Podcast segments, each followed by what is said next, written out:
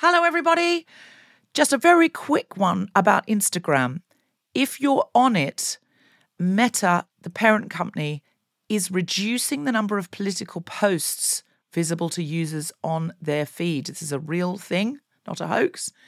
So go to your Instagram profile, tap the three horizontal lines in the top right corner to open the Settings tab, scroll down to What You See, click on Content Preferences, open Political Content, and turn on Don't Limit Political Content. That's an option.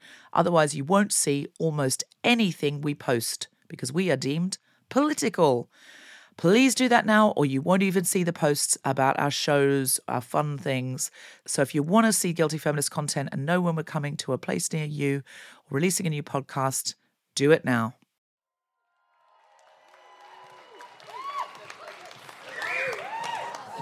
Hello, hello, gang. Hello. Um, it's been a while since we've had the privilege and pleasure of Susan Wokoma's company because she's been off being busy and successful in show business. So, what big, huge guilty feminist welcome to Susan Wokoma! Oh, it's so good to be back. It's so lovely to have you back, and I think you will agree if it's not. Oh, this is real. I'm a feminist, but I'm a feminist, but I've really been objectifying Susan Wokoma backstage because I think you'll agree she's wearing a pink fluffy play suit and the sort of boots that Twiggy would have worn in 1969, and she is looking aflame. Do we say flame? I don't know. I feel like I. I what I mean is that emoji of the flame. flame. Yeah. I think we say it because it's a podcast. Yeah, fla- people are saying I should say fire. I'm trying to make flame happen. I'm a feminist, but I, by the end of the year, flame will happen, and it will be down to me, and it will be traceable back to me. So what I'm going to need to do, I'm going to need you all to tweet stuff like, "Oh, she's looking flame today," and I don't want the emoticon in Oh. there. I want you to say the word flame, and you just don't have to say TM Deborah Frances-White. You just make it happen for me. Are you open to that? Okay. So I need everyone to get their phones out now then. And we're going to do a thunderclap flame tweet. And you can either say, uh, at the Guilty Feminist, Susie Wokoma's looking flame, Susie and Please Deborah say that. looking Please say that. Please Yeah. say that. You can, if you want to say Susie and Deborah are looking flame, although I say that. You I'm a feminist, but when I was backstage, I just said, I'm never going to look as flame as you again. Like, I just feel, I'm just feeling that feeling that I've missed the turn off for this level of flame. I do, I do not accept that. I, do, I, I'm a feminist, but Deborah, I objectify you every single day. Thank you. Thank you. I'm a feminist, but I, sometimes I really just want to be a sex object for an hour. I just, like, just a fucking hour a week. That's fine. I don't want to be a sex object. Obviously, it shouldn't objectify women. We don't want to be objects, but an No. hour a week, I do, though. And I know it's not right, and I know I'm not meant to want that, and I want it. I just want it. Objectify me, please. Uh, Yes! thank you. God damn, it's good to be back. But, like, can you just stand up and show them that outfit, though? Absolutely. I'm a feminist, but please give them a 12. I'm not wrong. outrageous. I'm such a dickhead. I'm not wrong. No. That was such a good model turn. I I I think part of your flame is obviously your face and your figure and your hair. But part of your flame is that confidence to be able to just do that without apology. And I did apologise afterwards. did I was like, I'm a dickhead. you did a tiny apology at the end, but you don't do it in the moment. You do a sort of, you know, uh, like you're obviously British, so you've got to do a little one at the end. you got it always. dimension. You have mention. to. You don't want, you know, but you in the moment you sell it. And what I what- would do is this. I'd Do be it. like, Yes. joking, joking, joking, ha ha. And I want to be able to do what you did. Can you just show me again? I'm Listen, a feminist, uh, but just show me fine. again. Do you know what it is? I do think it's um, uh, the Nigerian in me because, like, if you've ever been around a lot of like Nigerian women, they'll all be looking at themselves, going, "Oh, I am so gorgeous. God has blessed me. God has been. Look, oh wow, look at me. Look at you. You are not even close." So. Um, What I do is I try and channel my Nigerian aunties, and that's all I do. I just go, oh, s- say this after me. oh, I don't think I should. No, I, I really like not being cancelled. I love it. I love getting out of bed and thinking, I'm not cancelled today. And it'd just be nice to get to midnight, wouldn't it? Not being cancelled. Oh, don't get cancelled. Don't. Okay, don't do it in the accent. And, right? and Resist. luckily, I could not. Luckily, I'm not good at accents, just thank say, God. just say, "Wow, I'm gorgeous," Wow, I'm gorgeous. and say again, "Wow, I'm gorgeous." Fucking hell! Okay. Don't right. put a I'm breath selling in there. You no, can't no have a breath-. No breathing. Okay. Just, no. wow, I'm gorgeous. Go. Wow, I'm gorgeous. Wow, I'm fucking hell. You put a lot. Don't. Sorry, no. go again, go Okay, again. I'm- I'm getting it, walk, I'm getting walk it. me. Wow, I'm gorgeous. Wow, I'm gorgeous. Again, wow, I'm gorgeous. Turn. Wow, I'm gorgeous. There, wow, wow, I'm gorgeous. Wow, I'm gorgeous. Wow, I'm gorgeous. Wow, I'm gorgeous. Yes. Gorgeous. I can't See? stop. She could do it. I'm it. gorgeous. I Okay, can't stop. stop. I can't stop. Stop. Thank you. We've got a timer. We've got a timer. That was helpful. But see, yeah, just say it and you'll believe it. um, It is helpful. I've been alone. it's the permission note. You gave me permission to do that. And I Absolutely. think we don't always have the permission. And I think we need to give each other permission to do it. And your aunts have Yeah. given you permission. Now you've passed that permission on to me. I have. So I feel like we should pass the permission on to the audience. Yes. Does anyone fancy doing it?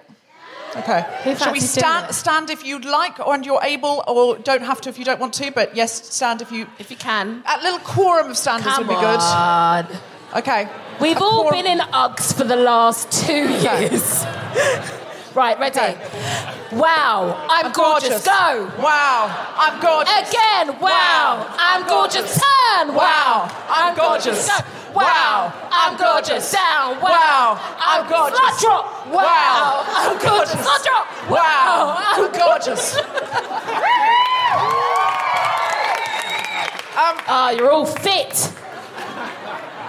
Some dancing overtook fit. me that I'm not sure was that sexy, but it just happened. I channeled. It felt more like, for more, more like 90s bopping. More like, I, I kind of want to be like, You, I mean, I mean, still, but there's something so sexy about that. In it, about the letting go. about the letting go. It's very mm. attractive. I am going to need you to teach me the slut drop because I don't. I just sort of did, I think, what I thought you were doing. Yeah, I'll be honest, I don't really know what you were doing or Yeah. I could see that it looked cool. yeah, cool. Thank you. And I just thought, just sell it, just rep, rep, Absolutely. just do something approaching that and sell it. But I'm going to need lessons, and also, I'm very intrigued by you know what they do on Drag Race, and it looks very dangerous. And I do mm. think that a lot of them are going to have problems later in life, but they do something Death called drop. a death drop. Oh yeah. Do you see what I mean? I saw someone recently live doing this, and they were diving off a stage onto a wooden floor, and I was like, Yeah. "This is not good for you." And I, the mother in me, Yeah. really supersedes the fabulousness in me, and I start going, "Darling, I really do think you should see a chiropractor or something." You know, You're like, I love it, I love it, thank you. But also think of yourself in 10 years. Well, isn't that what happened to Prince? Because he was in the, the hills and then didn't he just like mess up his back? No?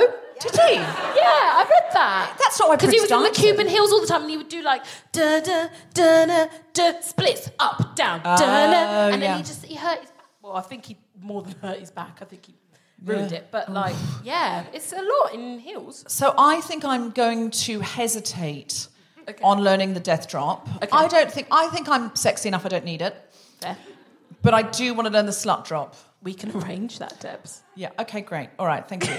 Um, it's on the agenda. it is Um, is there anything else I should learn, audience?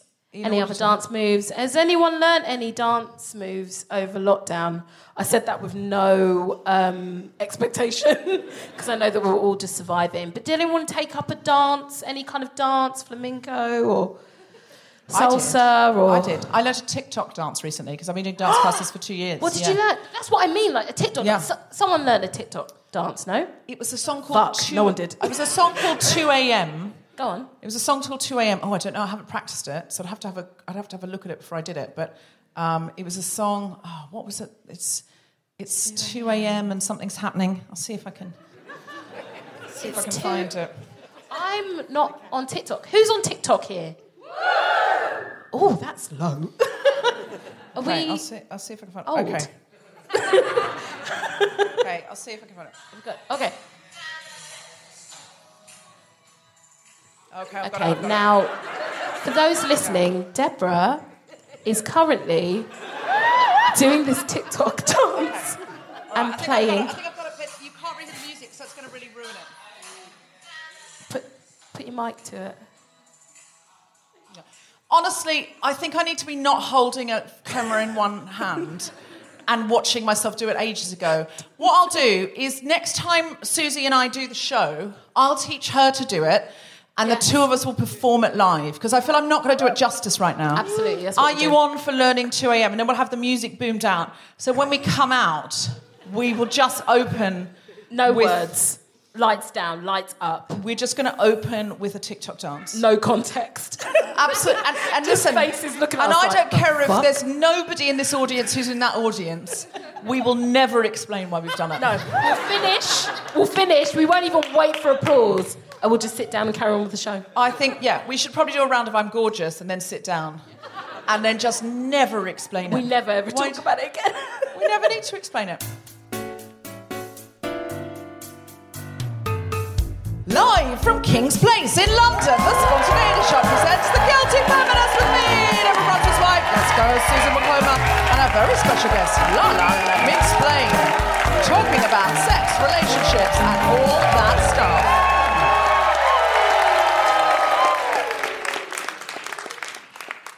Guilty Feminist, the podcast in which we explore our noble goals as 21st century feminists and the hypocrisies and insecurities which undermine them. I'm Deborah Frances-White, with me is Susan Wokoma, and we're talking about sex, relationships, cheating, and all of that stuff. Okay, let's get on with the good stuff. Now, you uh, have just done this inspired, it was inspired by a couple of things this episode. Uh, it was inspired by uh, the fact this is Valentine's Day, uh, that we're recording it. If you're listening in the future, um, hello, I hope it's good there and that Boris Johnson's in jail. Um, uh,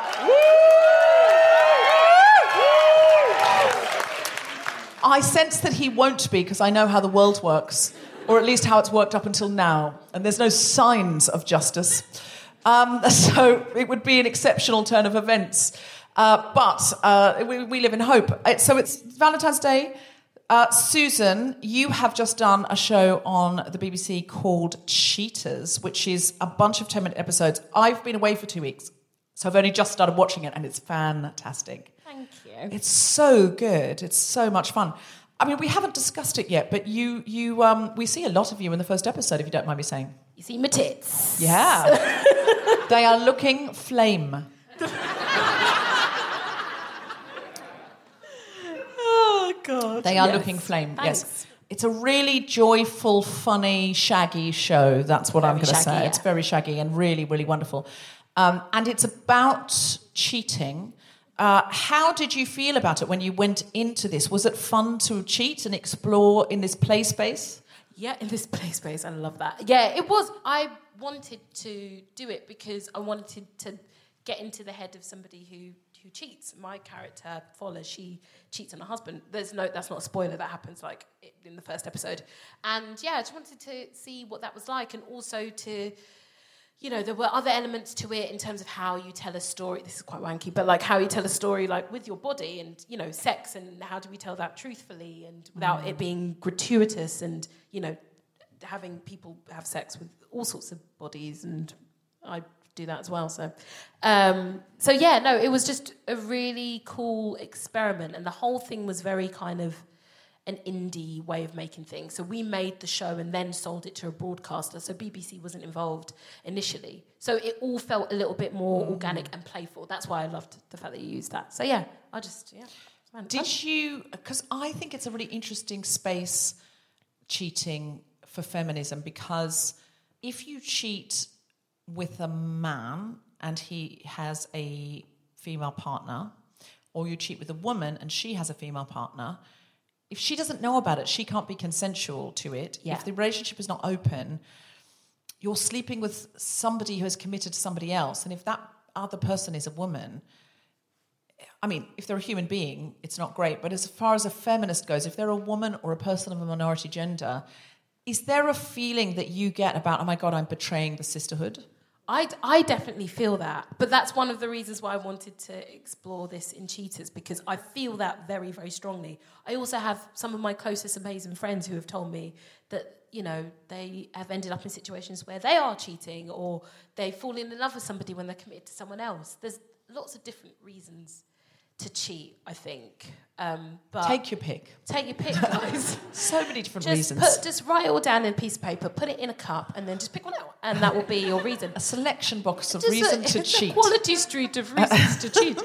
That rhymes. Um, but uh, yeah, so I just I've always found that very difficult. The idea of like I'm hurting my sister, or that, that it's all it's about consent. Do you consent to be a part of this? If you do, great. But if someone if you're not allowing somebody to to partake in that conversation, I do feel it's a little bit cruel. Yeah. And if it yeah. comes back, I was remember in Sex and the City when Carrie was cheating with Big Yes. and Charlotte found out and Charlotte was about to get married and she said, What if somebody did that to me? And Carrie said, Well, I would kill them. Like Yeah. if they did it to you, but I don't know Natasha, so it's she's a sort of nameless, faceless, or you know, she's she's a remove away, Yeah. and so it doesn't really feel like I'm hurting somebody. Well, a lot of people say that. They'll say, like, it's the responsibility of the person in the relationship, isn't it? So if we're talking about heterosexual relationships and uh, you're me and you're having sex with somebody who is in a relationship with a woman, then uh, if I don't know who that person is, it's quite easy. Well, I don't find it easy, but like, I know that it can you can have that one step of removal and so therefore it isn't your responsibility it's the person in the relationship. Mm-hmm. But i just i personally find that very tricky because i mm. always it's the thing in primary school that i was taught which is you treat other people the way that you want to be treated. Have i ended up by mistake being the other woman? Oh yes. Have you? yes You were the other woman, and, and i was i didn't know it was revealed to you. it was revealed to Who me. revealed it? Did the other woman reveal it to you, or the person you were sleeping with? So the what? It's happened a couple of times. So um, that, that- that's not a reflection of me, guys. Um, don't, don't fucking judge me. Um, no, it was no. The first time it happened was I was hooking up with this guy, and we'd been working together, and it was all a bit of a lead up. And then we sort of hooking up, and it was all great. And then he turned around to me and said, "Oh, by the way, I have." We were going to go home together, and he turned around and said, "By the way, I have a girlfriend." And I went, "That's me. That's me taking my face off his face." Because he said it to me whilst his mouth was in my mouth, so it was like echo. Joking. What? Isn't that gross? No, it's gross. Um, so I did that, and uh, that was no. I don't mean. I mean like kissing. I don't. Mean, anyway, um, it's, I, don't mean. I didn't mean a. So, fucking hell. Oh, I need to. It's been a while. Um, so I immediately, in that moment, I said, I was like, no, I'm going to go home, and I went home, and I felt very righteous. I felt very righteous, and then two days later, he messaged me and said, "I've broken up with her. Do you want to go on a date?" And I said, "Yes." Cause I've got no self-esteem. Then I've got self-esteem now. Uh, No. I did. No, I did. But for, he was like, "No, I broke up with her. It wasn't working and stuff." Yeah. I'm not with him. Spoiler, um, because Yeah, it's. I think relationships that start that way. I'm not saying no relationships that started that way has not lasted. Some do, some absolutely do, but it's a tricky old zone that relationship. Just can I just hear from the audience if you think cheating is a feminist issue where there is another woman? Can you just go? Mm? If you think it isn't, if you think it's down to that person to be faithful and it's nothing to do with you, go. Mm? It's a lot of undecideds or no opinions. If if if there's not another woman, but there's another man. So say you were going to bed with someone and they had a boyfriend, or, or rather than a girlfriend or a them friend. Um, if that person that they that if there was another if the other person was a cis het man, is that a feminist issue? Just go. Mm. Nobody thinks that. so you, it's fine if it's a man. That's interesting. It's a straight man. It's it's that's fine. Even you, Ellen Jones, didn't go mm, for that, and that's it's an you didn't, did you? No, you. So if you met a woman and she went, "I've got a husband, but I really fancy you, and uh, let's let's not worry about that," would you be okay with that? very unrealistic scenario. Um, Stick with my hypothetical. Sorry to put you on the spot. I think it's where it's not necessarily. I'm not saying it's right or wrong, but I think there's a difference when it's you're in a s- straight relationship and that's always been the situation, and we don't like. There's a lot of, in this hypothetical. I don't know whether they've not had the opportunity to be queer. They've never like they've not reached like realized you know what the situation is. They might not want to come out to their partner. There's like a lot of variables there. So you might feel it's okay for feminism because you're giving them the opportunity to explore, explore their queer side, which they might not be able to do within the structures of the patriarchal marriage. Context is important. Oh, I s- they- would There's this would this would this justification depend on how hot they were? Is it an exponential? Sta- is it a sliding scale? Honestly, babe, it's been a while. If you're listening at home, she said, "Honestly, babe, it's been a while." Well, there's a character in Cheaters who cheats on her male cishet partner with a woman, and uh, you know it's quite clear that this character. I think it's played by Callie Cooke, who's in the audience. Is she in the audience? I think she is. There Just she give us a cheer if you're in Cheaters and you're in the audience. Are you in the audience, Callie? Say again. Hello. Yeah. Um, there she is. So her, ca- I'm talking for, for you now. Um, so her character hasn't had the opportunity to explore her queer side, and so I do feel there is. I'm not saying that therefore it, it does it hurts less, but I do think that there is a conversation there. If somebody doesn't feel like they've been able to explore their full selves, whether it's because of society or whatever kind of pressures that they've felt upon them. Interesting, very interesting. Um, check it out. I really enjoyed it. Oh, would you like to hear a trailer for Cheaters? Seamless. then let's hear that trailer now. We've got to get going. Are you all right? Yeah, sorry. Just never really done this before. Cheating on Esther, my girlfriend. Esther. Her name's Esther. She cheated on you, right? She did, um, but I, yeah, I don't know. Just this does not feel great in the light of day. No offense. Well, if it makes you feel any better, I'm married. What? How's that going to make me feel better? Why didn't you say anything? It never came up. What? I 100% would have not done anything if I knew you were. Oh, please. Coming from the guy in an 11 year relationship.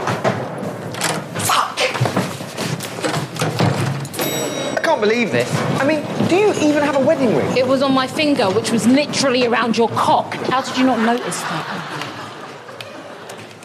Look, I'm Great sorry for ending.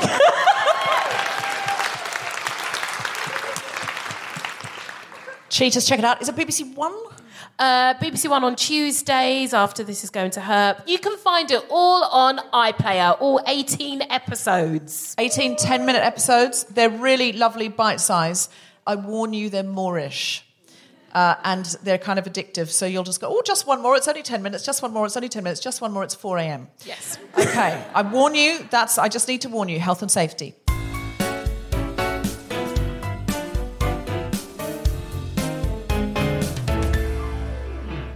Hello, guilty feminists. It's Deborah. We will be in Brighton on the 5th of March for our big International Women's Day bumper show. I will be there with Jessica Hynes from Spaced and W1A and from our big Royal Albert Hall show. We'll also be there with Zoe Lyons, Sikisa, Jess Robinson, Grace Petrie, and Laurie Penny. It is a bumper International Women's Day special. Get your tickets now. Uh, the second show on the UK tour is in Nottingham on the 6th of March. We'll have Jade Adams, Jen Brister, Celya AB, and Jess Robinson. And we're continuing around the UK. We are coming somewhere near you, and we will have the rest of our comedians' bills announced soon. And on the 14th of March, Alison Spittle and I are coming to Vicar Street for one of our legendary Dublin shows. In July, we're coming to Australia and New Zealand. Get tickets for all of these at guiltyfeminist.com. And finally, if you'd like to join our Patreon, you'll get ad free episodes and some other goodies from as little as £2.50 a month. So if you'd like to support the podcast, join Patreon now. And now, on with the podcast.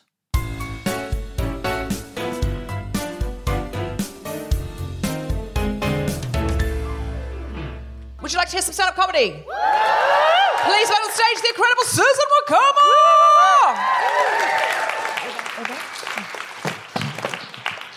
Everyone.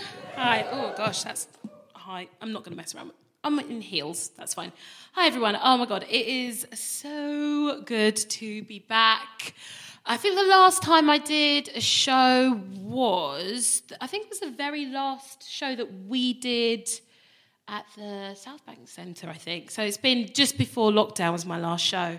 And I feel like without the guilty feminist, I just feel like it's my moral compass. Every time I come here, I sort of remember who I am and what I'm about. And uh, since I haven't been doing the show, I feel like I've made a, a series of mistakes, loads of mistakes over lockdown. Um, I'm going to tell you some of them. Um, one of them was I got an orange weave.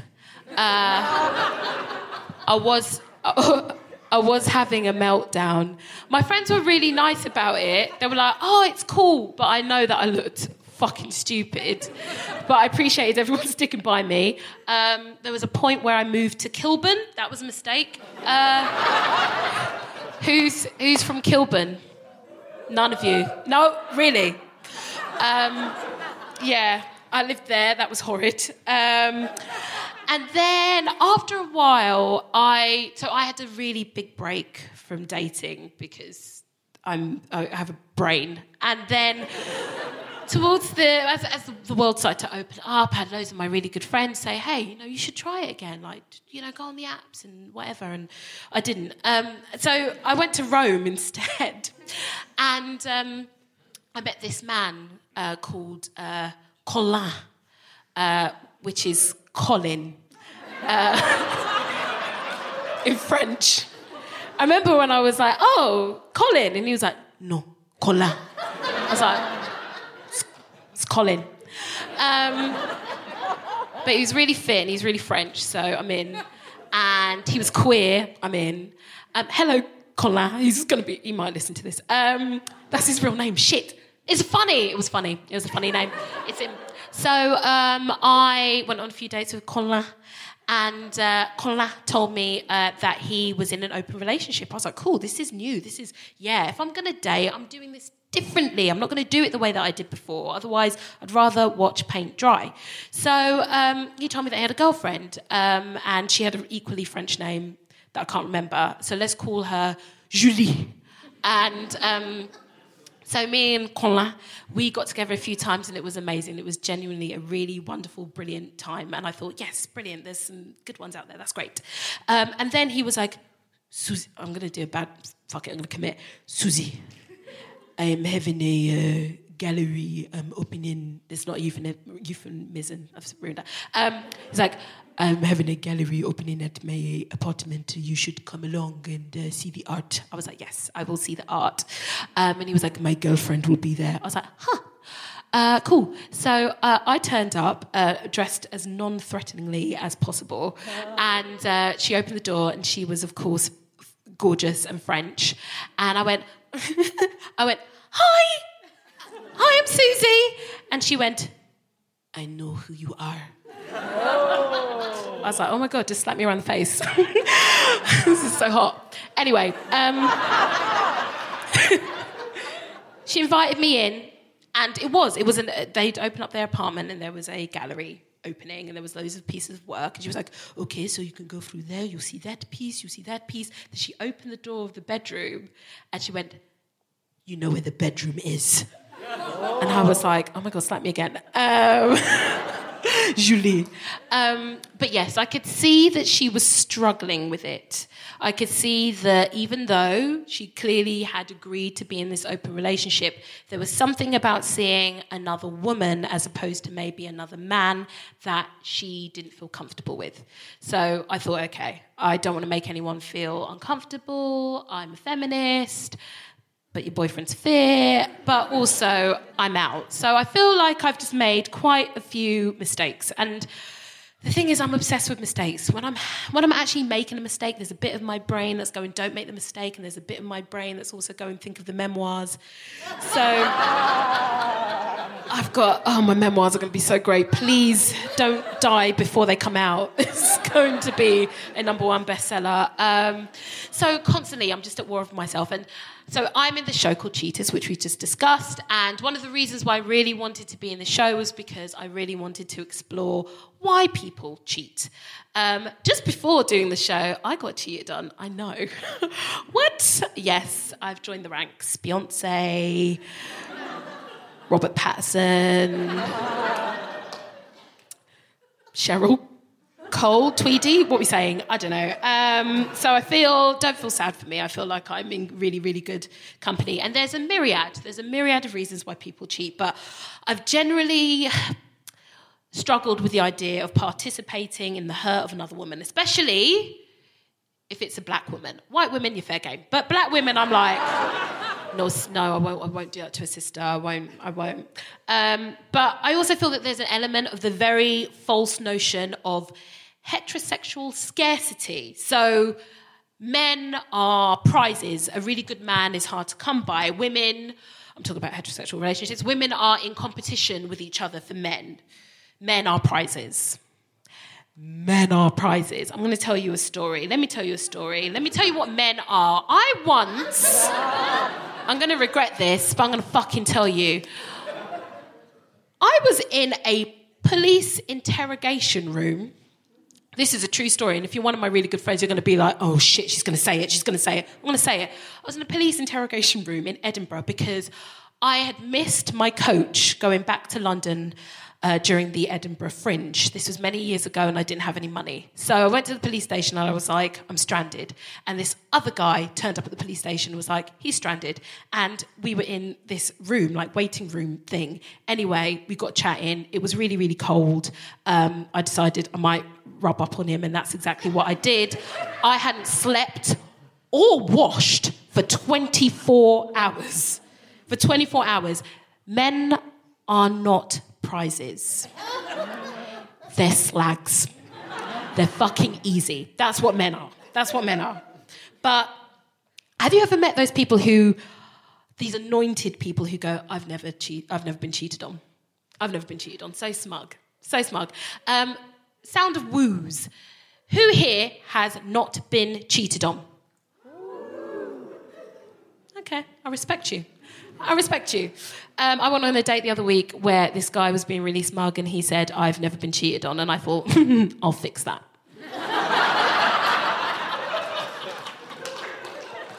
I was like, I like a challenge. I like a challenge. Um, I could never cheat. I'm just too much of an angelic, wonderful person to ever participate in such disgusting behaviour. Um, but cheating mentally isn't the same thing, is it? Is it? Sound of okay, sound of woos. Is cheating mentally cheating? No. Yeah, okay, I like you guys. Um, but I do think I do think karma. I do think that karma came to bite me. I do. I really do think that. I'm not a nice person. I'm a, I'm a bitch. I'm a, a total shithead because the the guy that um, uh, cheated on me, I did spend.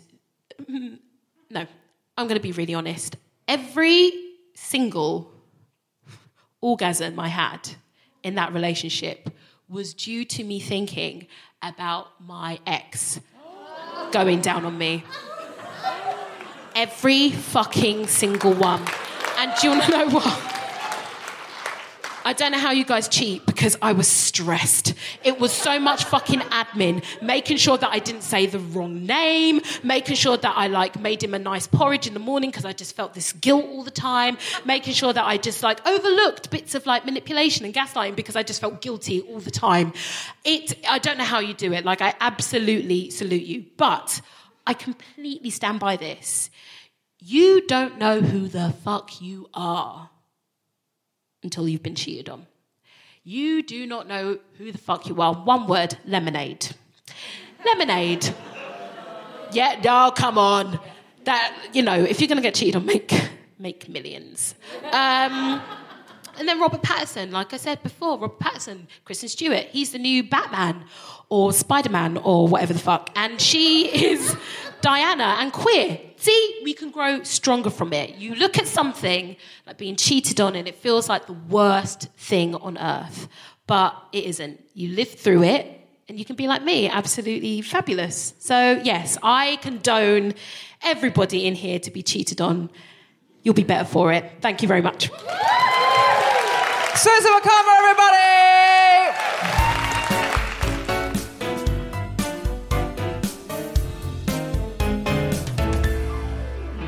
Folks of Kings Place, London, please welcome to the mic Deborah Francis White. It's Valentine's Day if you're here right now. If you're listening in the future, it isn't anymore, but it was. Um, but whatever day of the year it is, uh, romance, sex, love, these things are on our mind because we're human beings. Um, so I'm going to look at the science of love. Romantic love is broken down into three categories if science is to analyze it lust, attraction, and attachment. Each category is identified by a set of hormones released from the brain. Stage one, lust, releases testosterone and estrogen. Both, no matter what gender you are. We have this idea that it's men, it's testosterone, women, estrogen. No, not true. Men, women, and non binary people all have testosterone and estrogen. If you are feeling lusty, your brain releases that. Oh, and you're thinking, oh, I really fancy them. What you're feeling is chemicals, chemicals coursing around your body. Stage two of love, attraction, releases dopamine, serotonin, and now I don't really know how to pronounce this, so I'm going to need a scientist in the audience to tell me. Norepinephrine. Thank you. What's your name? Johnny. Johnny. Are you a scientist? No. Then how do I trust you? Do, are you just a man who's read it once? Uh, Are you a man who's read it on the page, thinks you know, and has give, taken that authority and thought it's definitely going to be the way I thought, not a woman? Or, Johnny, are you someone who actually knows? I pretend I know what it means when I uh, teach people about it. Oh, you have to pretend you know what it means when you teach people about it. That doesn't sound safe. I feel you should know about it. Okay, so say it for me. Norepinephrine. Nor- sounds like Nora Ephron, doesn't it? Which makes sense because she is the rom com lady. Uh, norep- norepinephrine. Norepinephrine. Norepinephrine. No, norep- Sorry? It's norepinephrine. Nor? Epinephrine. Oh, I see that now. I see it in the word. Norepinephrine. thank you, Johnny, and thank you, Sean. Now, I just want to give, just could you just give me a cheer if you're a woman or a non binary person who knew the answer to that but didn't shout it out? Why is it? Why is it? There's so few men in this audience, but they were the ones with the confidence to go, a woman's asked for help, I'll be there. Women and non binary people in this audience knew, but you didn't. You were like, no, I'm, I might not know. We need more confidence. I'm not having a go at these guys. Well done. You came to my aid. I love it. I love it. I'm not saying you should have less confidence. I'm saying we should have more, just to be clear. Well done, Johnny. Thank you. What is it that you do that you pretend to teach people about science when you don't know about it, though? Uh, I, I'm a researcher, and uh, often they want to talk about the neuroscientific underpinnings of things. I work in philosophy and educational research. What an interesting man. that, so, Are you single, Johnny? um, Is your girlfriend actually next to you? It's fucking Valentine's Day. He's working on it. He's working on it. You want to dance? Oh. Oh, I thought she, I thought you were like, uh, are we open? But in fact, you've brought her here on a date to impress her. You've brought her to a feminist show on Valentine's Day. Well done. Well done. It's a common strategy. Well done, Johnny. So you've invited a woman here on a date for Valentine's Day, and you are hoping to seal the deal through helping me out live on stage. Now, has this made him sexier because he just went for it? Uh, where, where are we on the Valentine's Day ometer here? You know what? I'm, I'm a scientist. I'm into it. That's my dirty talk. I'm a scientist, I'm into it, that's my dirty talk. I, I, well, it's, it's working out for you, Johnny. Uh, we're all rooting for you here, Johnny. Norepinephrine is my safe word. if you are listening at home, um, Johnny's date said norepinephrine is my safe word. Certainly will be tonight. Okay. Um, anyway, those are the hormones that uh, give us the warm and fuzzy feelings. And they are the same regions, correct me if I'm wrong, Johnny, because uh, it's uh, sexy. Um, the same regions that light up when we're feeling attraction uh, light up when those addicted to cocaine take cocaine. It's exactly the same thing. And when we binge eat sweets. Cocaine maintains dopamine signaling for much longer than usual, leading to a temporary high. And so, addiction to cocaine or sweets is exactly the same as being chemically addicted to another human being. The only problem is you can't snort another human being. Um, Stage three, attachment. The brain releases oxytocin and vasopressin, while oxidone, am I saying that correctly? Yeah. Gives us a surge of positive emotions. Vasopressin is linked with physical and emotional mobilization. You can also get these feelings from stroking a pet. So, if you have a long term relationship, you can replace that long term relationship with a cat. Stage four, chemically, you can. Chemically, you can replace this with uh, a line of cocaine and a cat. Um, uh, stage four, breakup. Uh, breakup, sorry, that is stage four usually, isn't it? Let's be honest. Uh, chemically, this is like either suddenly coming off a daily cocaine binge or watching your pet die, depending on whether you are in, depending on how long you're in the relationship. It's either, it's either like just suddenly having no cocaine available when you've been used to it or your cat just dying. Um, that's the equivalent of a breakup. And think about it. If you've just been dating somebody you're having loads of sex, but you're not really in love with them yet, it is like, oh, fuck, I've got this itch now. But it can feel like a cat dying if you've been going up them for six months. You'll be really sad and crying. Uh, when someone says, can we still be friends? And this is me now, really less of the science, but more, you know, just what I can make out and cobble together. Um, it's the equivalent, if someone says, Can we just be friends? It's the equivalent of your drug dealer saying, You can look at the cocaine, but not snort it but I'll put it on the table for you. Have a look at it and just sit. You have to sit there in front of it. You can still be friends with the cocaine, but you cannot ever uh, touch it. Um, or if someone says, "Can we still be friends?" If we're going out with them for a while, it's like saying, uh, "Your cat is dead, but the good news is you can keep it." um, I hope you've enjoyed that study of uh, a science on Valentine's Day, science of love on Valentine's Day. Thank you very much.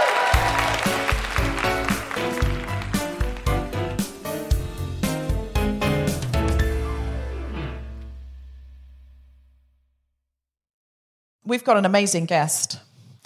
Our guest today is a qualified social worker and dating and relationships educator who left her 15 year career in the public sector in 2018 to bring her professional knowledge to social media. She uses her Instagram page to deliver advice and education on sex, dating, and relationships. Dialing in from an undisclosed location, the Banksy of sex and relationships, please welcome Lala. Let me explain. Woo!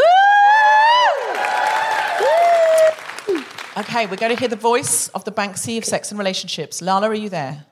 I'm there. Can you hear me? Oh, this is so exciting. Hello. Is it creepy just hearing me like It's, this? do you know what? It's it's working for me, man. It's hot. It's hot. It's exciting because I feel like we, because you know, normally you're answering these questions online, but you're, you know, it, it, we just just hearing your voice and sort of, you know, feeling your presence in the room.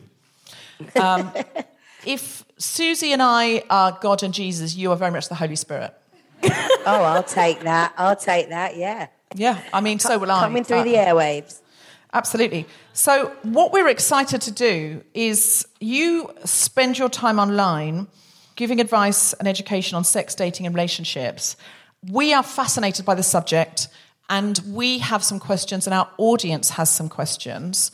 Yeah. Um, so thank you for joining us. This is so cool that you're just here with your voice. Oh, I did it for you. I love you. oh, I love you as well. And Deborah too. yeah, yeah, yeah, Deborah.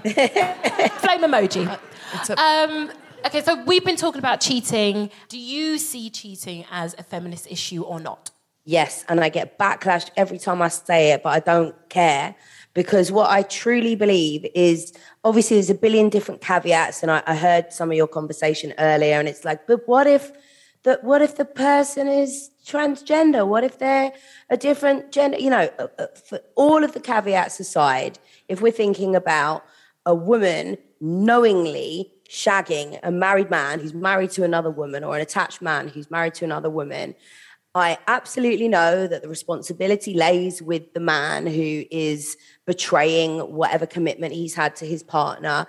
But my view is that we are shat on so heavily and so systemically by men all the time. And if you knowingly shag someone or see someone and you're knowingly damaging or hurting another woman through doing that, then you have become a fuckboy enabler. Uh, and I know that other people people will say, Fuckboy "Oh, enabler, yes. Yeah, you're a fuckboy I enabler. I think we should You make fuckboy enabler happen.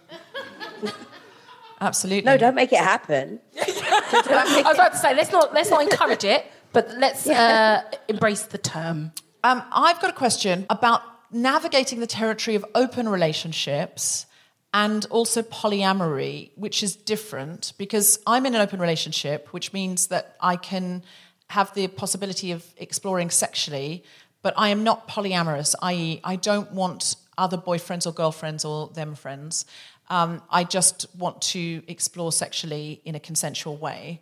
Are there any guides that you would have, Lala, like traps for new players in either the open relationship space or the polyamorous space? And are there any ways in which those uh, cross over? Uh, you know, I think it really is all about communication and about regularly checking in with yourself and with the people that you're shagging or the person that you have the commitment to, to check in that everything's still okay and to reset the boundaries and reaffirm the boundaries. I think sometimes open relationships and polyamory can work fabulously. Uh, but even with the best intentions, I think sometimes our feelings can change. Sometimes we can begin to feel jealousy or feel that it's not working for us or feel worried. And uh, I, I think that we should only be entering into these types of situations with people that we can have full, frank, raw conversations with, who we can communicate with, and who we can keep checking and changing if we need to. I, I, I don't think we should ever set anything in complete stone to say, right, this is how it is. We're not moving. It has to be a fluid, constant thing of making sure that all parties are okay. Why do you think there are so many more open relationships and polyamorous relationships now than there were 10 years ago, or at least out ones? Why has it become more common? I think women have been given permission to be honest with ourselves about what really works for us. I think that for a long time we've uh, had to hold down our desires and had to hold down our truths and our reality. And I, I- think uh, thanks a lot to social media and the fact that lots of different women are telling their stories online and we're accessing all of that. I think it's it's given us permission to be able to say, yeah, actually, this sounds good to me. and Maybe I'd like to try it. Um, but but I also think we have to be careful as women.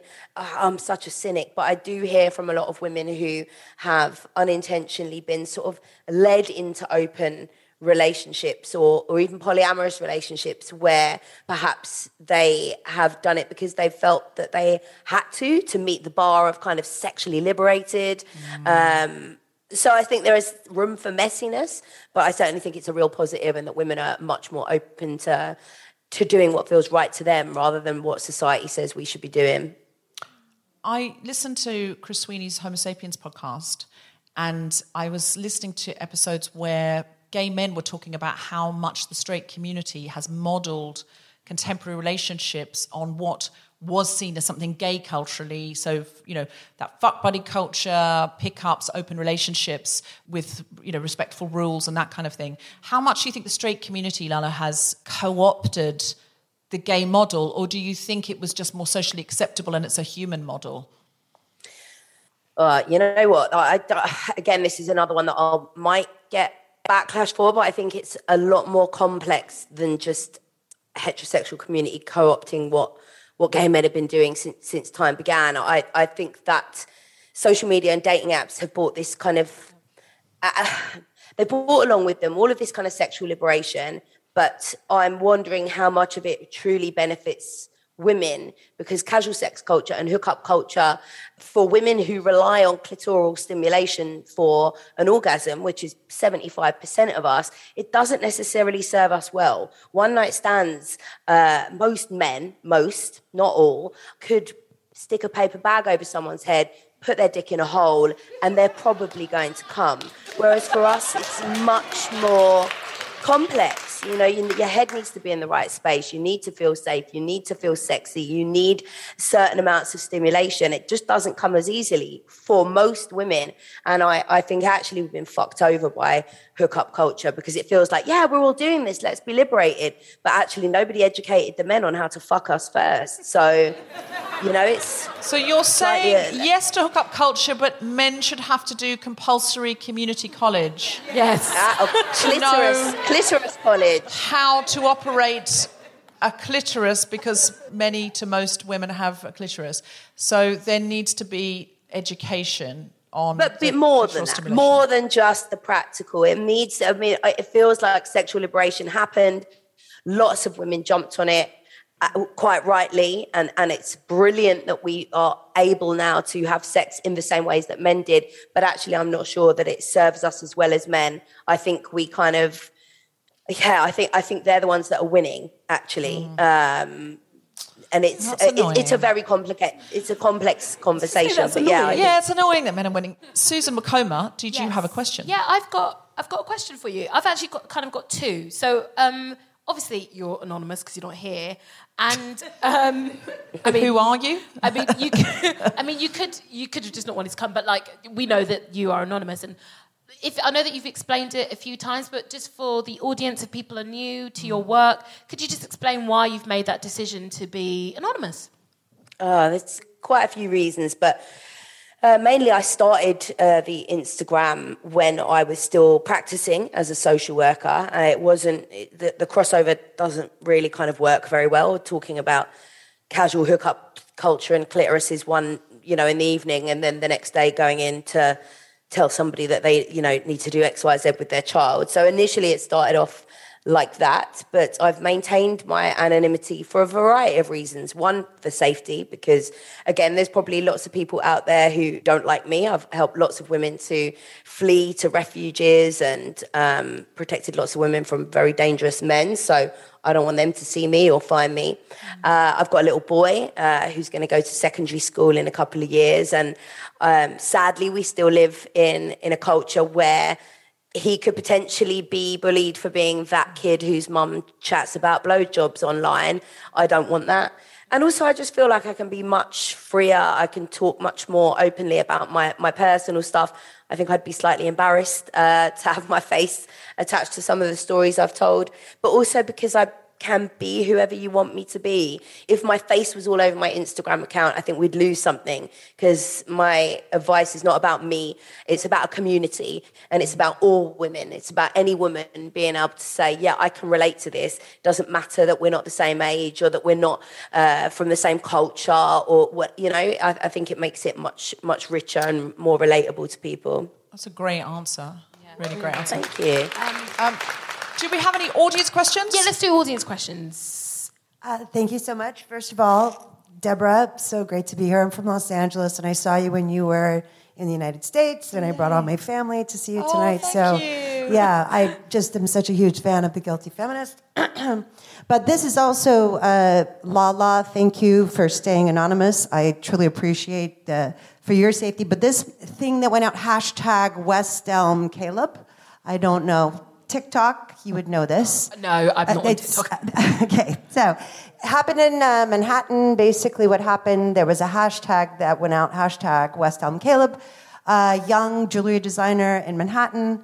She posted on TikTok about how she'd had this horrible date because of the dating apps with a guy named Caleb. But then she started getting um, people chiming in. Are you talking about West Elm Caleb? And this is a completely different Caleb that she got, you know, fucked over by. So then apparently this West Elm Caleb became like this humongous thing. And he had been love bombing all these women, and they all came together. Just look up West Elm Caleb. So anyway, I have a lot of younger women friends who are in their 30s and early 40s and 20s across the board. And for sure, is this whole, you know, Bumble is the what worst one that they tell me all the time. They hate it.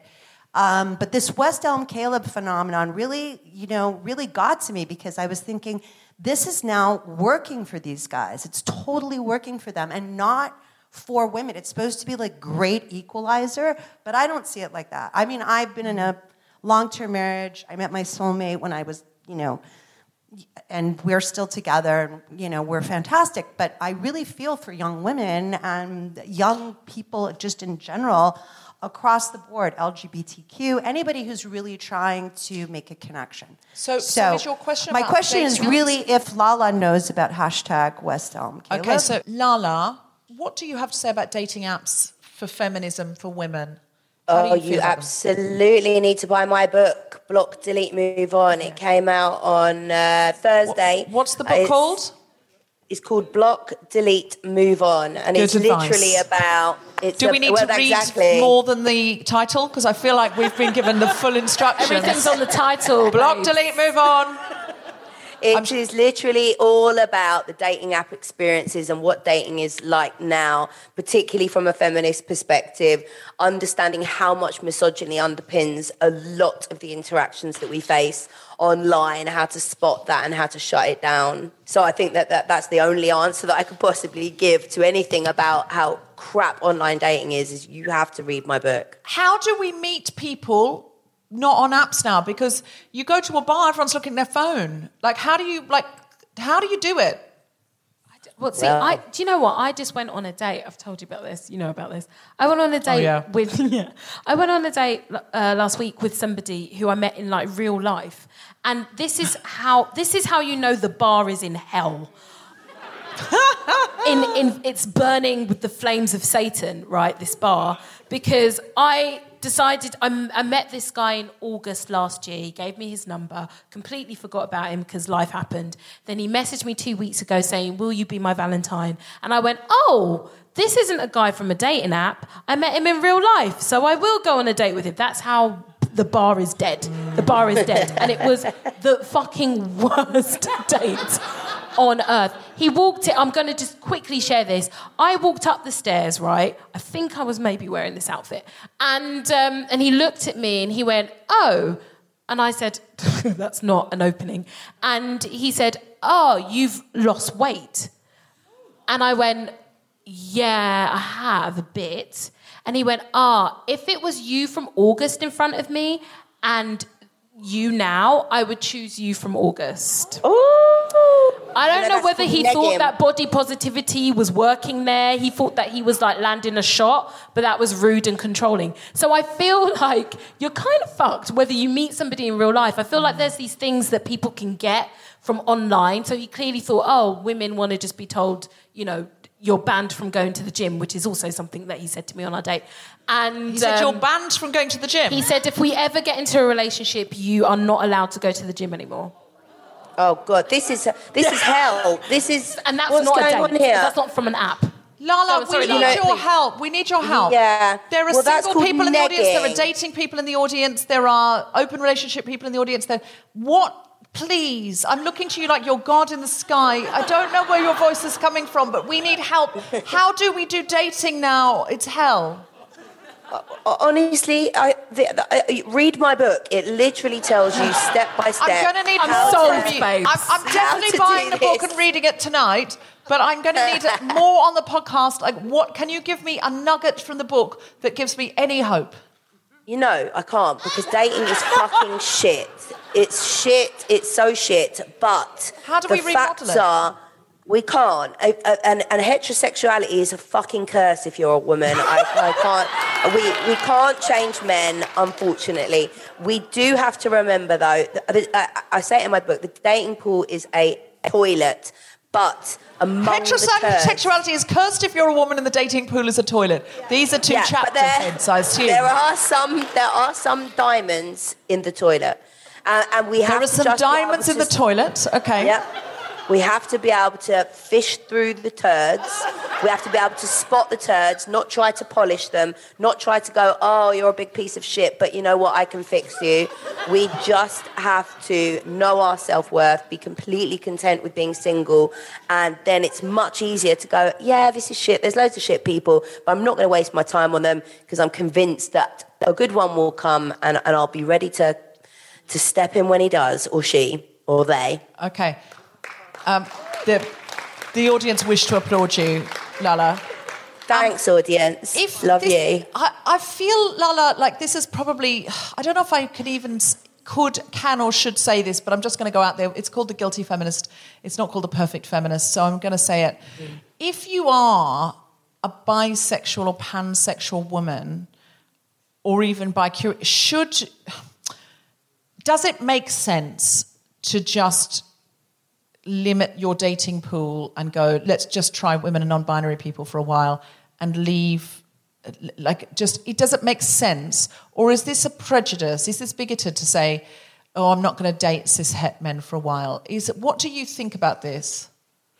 Uh, you know, I think the problem is that if we say that all men are shit and it's not worth trying with men, then actually we, that's where we, we, we set the bar. We don't have any higher expectations. So when we do meet them, we tolerate more shit.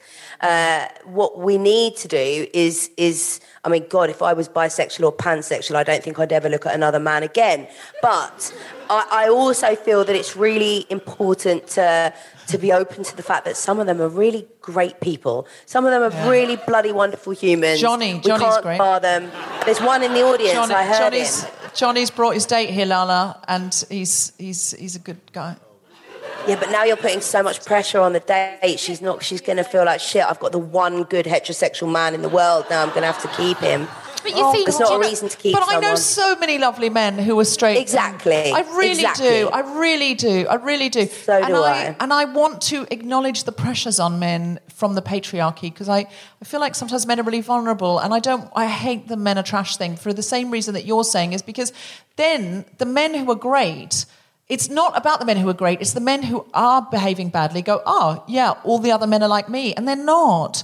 Yeah, and so yeah. I do think we need to give men a chance, but not a very long one. Like each each man gets a very short chance. Like 15 minutes. that, I would say that's a long chance. I'd say 15 that's minutes. long. Yeah, I would say. Five minutes, tap dance, do a juggle, show me what you got. And I think a five minute shot, and it's not because most some men, as I say, are very fantastic, and many men are, but but the ones that aren't really ruin it for the rest of them, don't they? And if you're here tonight and you're a man, welcome and thank you for coming and thank you for being a wonderful man, and I love you.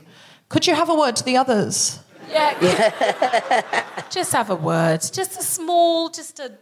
Please, Jesus Christ, please, fucking hell, just just take him to one um, side. I want to do a speed round with Lala. So I'm gonna. If you just shout your question, I'll say it Yes. again. Okay, speed round. Anyone got a question? Yes.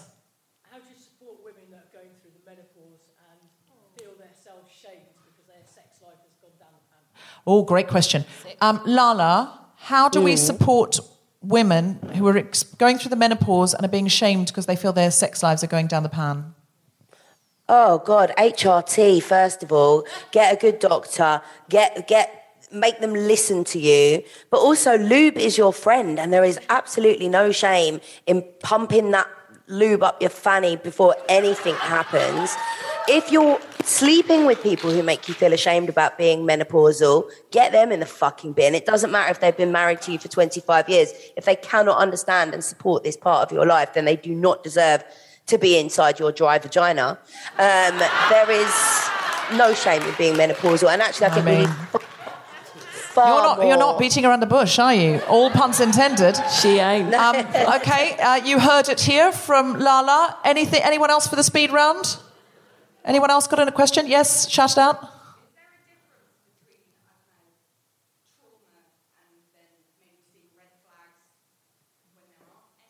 Is there a difference between trauma and seeing red flags when there aren't any? I know exactly what you mean, yeah. Is there a way to tell when you're being triggered by old trauma and whether, the, whether there's a genuine red flag? What a great question, Lala. I guess it's the same kind of question as is there a difference between gut instinct and anxiety. And I think the thing is, if you know you have a particular trauma, you know you have something that makes you very anxious, but then you'll know that that's something that happens as a generalized feeling. Often, you you would hopefully have had therapy so that you understand what your trigger points are and you can relate it to that.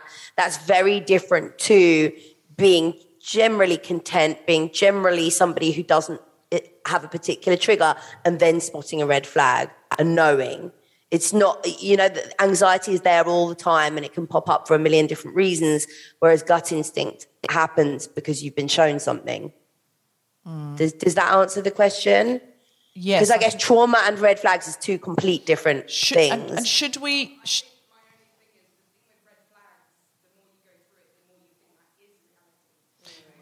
okay. The,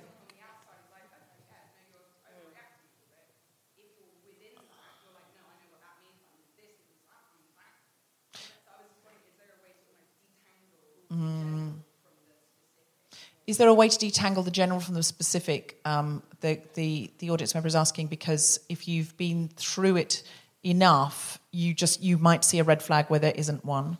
Is it having a trusted advisor, someone that you can run it by? Is that helpful, Lala? that would really help. I mean, if if if, if your trauma is is is so deep, then you know therapy really is is the best way. And you need to date very cautiously, and you need to date with people who can understand your trauma and who can understand how to reassure you and and not feel upset or offended if if you're uh, being triggered by certain things. It's really important for you, more than anyone, to choose really safe, compassionate partners. Um, I, I've actually got a little bit to add to this. When I um, went to therapy after a, quite an abusive relationship, um, I asked the very same question. Like I was because of, for a period I was afraid of everybody, and I thought all men were trash, which is obviously not true. That's why I keep going on dates. Um, and because there's hope there. And one of the things that she said and kept saying is, you take your time, you go slowly that sort of goes against everything that I've been told about modern dating and being a woman and getting out there as this, you know, do whatever. But like, take your time to get to know somebody. Go as slow and glacially as you need. That's the only way that you'll realize whether, oh, I was overreacting or, oh no, I spotted a, a, a red flag. Mm, yeah, and listen to your friends because you know I've got friends where I think there's you know at the top, right at the top, there were so many red flags there we could have made bunting. And and you know, uh, the- but but they they're not necessarily asking, and it's rude to say your new boyfriend. eh.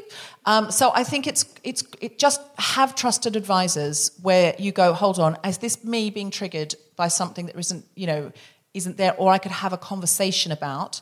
And should I have a conversation and communicate? And also, are they open to the conversation of you going, look, this used to happen in another relationship, and what you've done here reminds me of that, but it could be a shadow or a reflection and let, if they're not willing to go there and talk about it or they're glossing it over or love bombing you then that in itself is the red flag. Um, i think that's probably all we've got time for unless someone's got a real f- final one that they're burning. Hmm? what? No they haven't. Okay.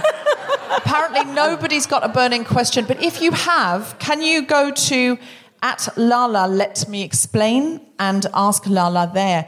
And if you could get Lala's book, which is called Block, delete, move on. Block, delete, move on. Buy it this evening. Uh, you will not regret it. Uh, thank you so much, Lala. Thank you so much, Lala. Thank you. Thank you so much. Bye. Susan Wokoma, do you have anything to plug? Ah, just watch Cheaters if you want to see some more cheating. It's on iPlayer, BBC iPlayer. It's on the television on BBC One on Tuesdays. Uh, get into it. Thank you very much. Um, absolutely brilliant show. It's so much fun, you guys. You're really going to enjoy it.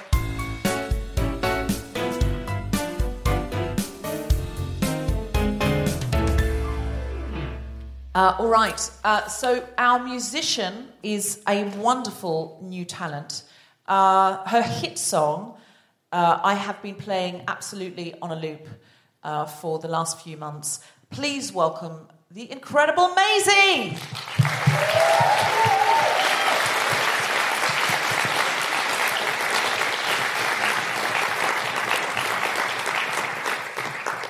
Maisi, have you got a song for us? Uh, I do. This is a song called Yellow Line. It's um, my next song that I'm releasing on the 25th of February. I don't know if that will have already been or if that's coming. Yeah, we'll, but we'll figure it out. yeah, 25th of February. It's called Yellow Line, and yeah, that's pretty much it. Take it away, Maisi Thank and you. Chris.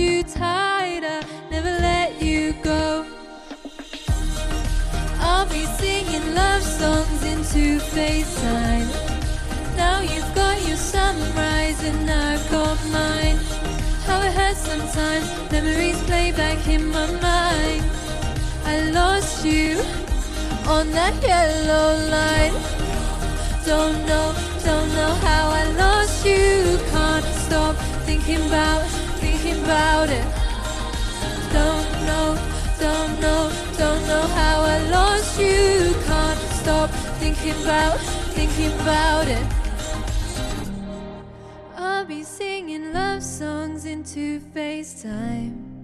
Now you've got your sunrise and I've got mine. How it hurts sometimes, memories play back in my mind. I lost you on that yellow line. I'll be singing love songs into FaceTime. Now you've got your sunrise and I've got mine. How it hurts sometimes,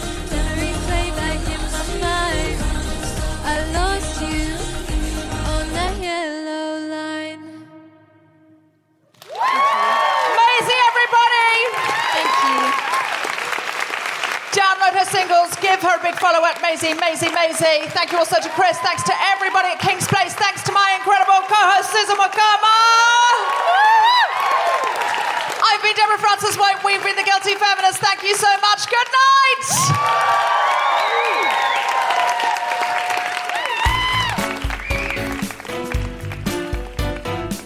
You have been listening to The Guilty Feminist with me, Deborah Frances-White, guest co-host Susan McClure, and our very special guest, Lala, let me explain, music from Maisi. The recording engineer was Chris Sharp, the Guilty Feminist theme tune was composed by Mark Hodge, the producer was Tom Salinsky for the Spotted Spontaneity Shop. Thanks to Zoe, Sally, and everyone at Kings Place, as well as all of you for listening. For more information about this and other episodes, visit